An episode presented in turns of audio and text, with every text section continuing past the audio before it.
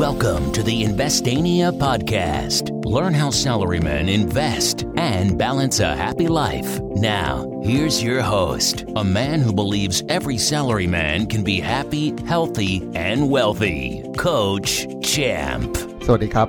ยินดีต้อนรับเข้าสู่ Investania Podcast เล่าเรื่องลงทุนง่ายๆยั้งกับดีดนิ้ว คุณอยู่กับผม โค้ชแชมป์ทัชยพงศ์ดำเนินธรรมเจ้าของ Facebook Fanpage Investania ครับ วันนี้ EP ที่ 353 นะครับ จะชวนพวกเราคุยกันในหัวข้อที่ว่า สิ่งที่ทำให้เราเป็นนักลงทุนที่แตกต่างครับครับ เริ่มจากเรื่องราวแบบนี้ก่อนเลยครับ ปกติเนี่ยการที่เราจะเป็นนักลงทุนที่ดีที่แตกต่างจากคนทั่วไปนะครับ เราต้องมีอะไรที่ไม่เหมือนเขานะฮะนักลงทุนส่วนใหญ่ ขาดความรู้นะครับ เข้ามาในตลาดเนี่ยเหมือนผมสมัยก่อนนะฮะเมื่อปี 2003เนี่ยเข้ามาเนี่ยไม่ได้มีความรู้อะไรเลย มีแต่ความเชื่อว่าเอ้ยเห็นเพื่อนๆเห็นคนนู้นคนนี้เขาลงทุนในหุ้นแล้วประสบความสำเร็จเออเราก็ไม่น่าจะกระโหลกกะลาปลากระป๋องนะ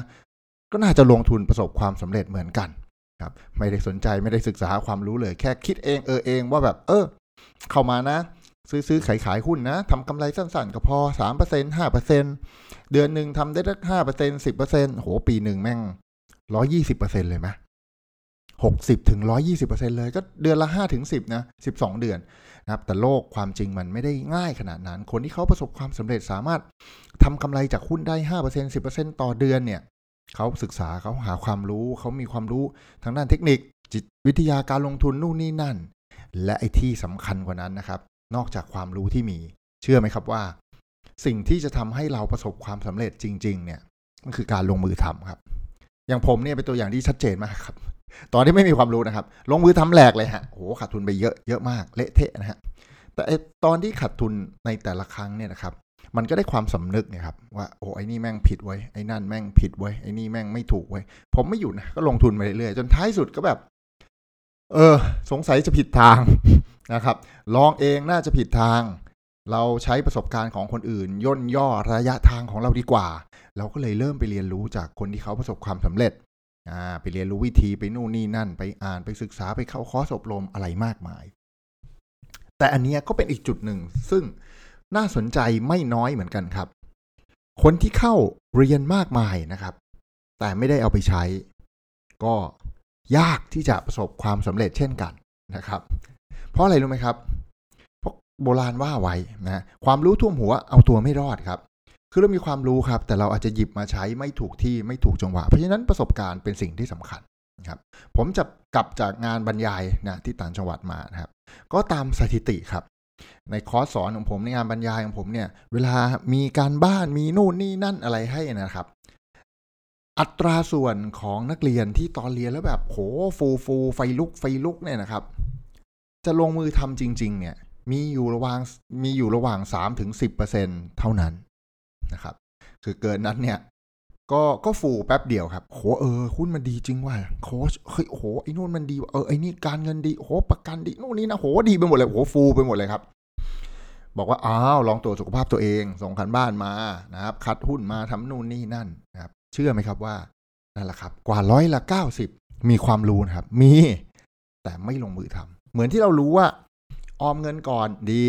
แต่เราไม่ลงมือทำเหมือนที่เรารู้ว่าออกกำลังกายนะสม่ำเสมอ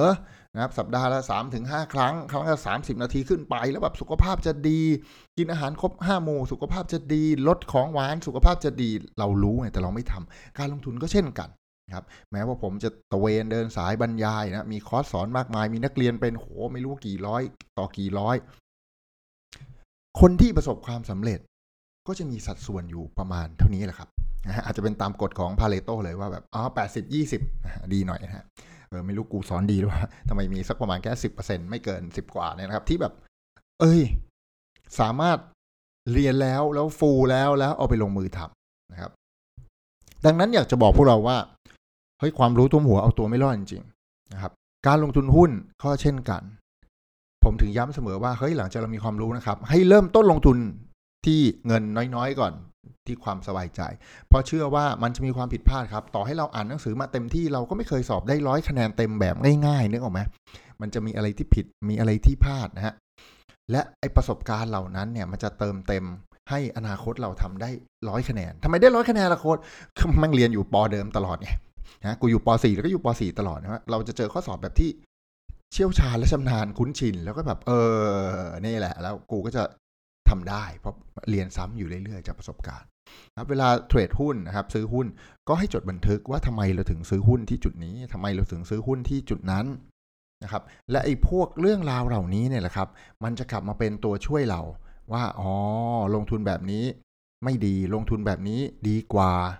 นะครับ แล้วก็จะทำให้การลงทุนของเราเฉียบคมขึ้นเรื่อยๆนะครับ ก็หวังว่าเรื่องราวในวันนี้จะเป็นประโยชน์กับพวกเราไม่มากก็น้อยนะครับ โดยเฉพาะสายที่ขยันเรียนขยันเรียนแต่ไม่ลงมือทำสักทีนะครับ ก็ฝากเลยนะครับ หากถูกใจเรื่องราวในวันนี้อย่าลืมรีวิว subscribe และแชร์เพื่อนที่ทำงานได้ฟังเรื่องราวสนุกๆไปพร้อม ๆ กัน แล้วพบกันใน EP หน้าสำหรับวันนี้ขอบคุณทุกคนที่ติดตาม Invest Tania Podcast แล้วพบกันใหม่ สวัสดีครับ Thank you for listening. Don't forget to follow and chat with us on Facebook at Investania. Check the website for free stuff at investania.com. Tune in next week for another episode of the Investania Podcast.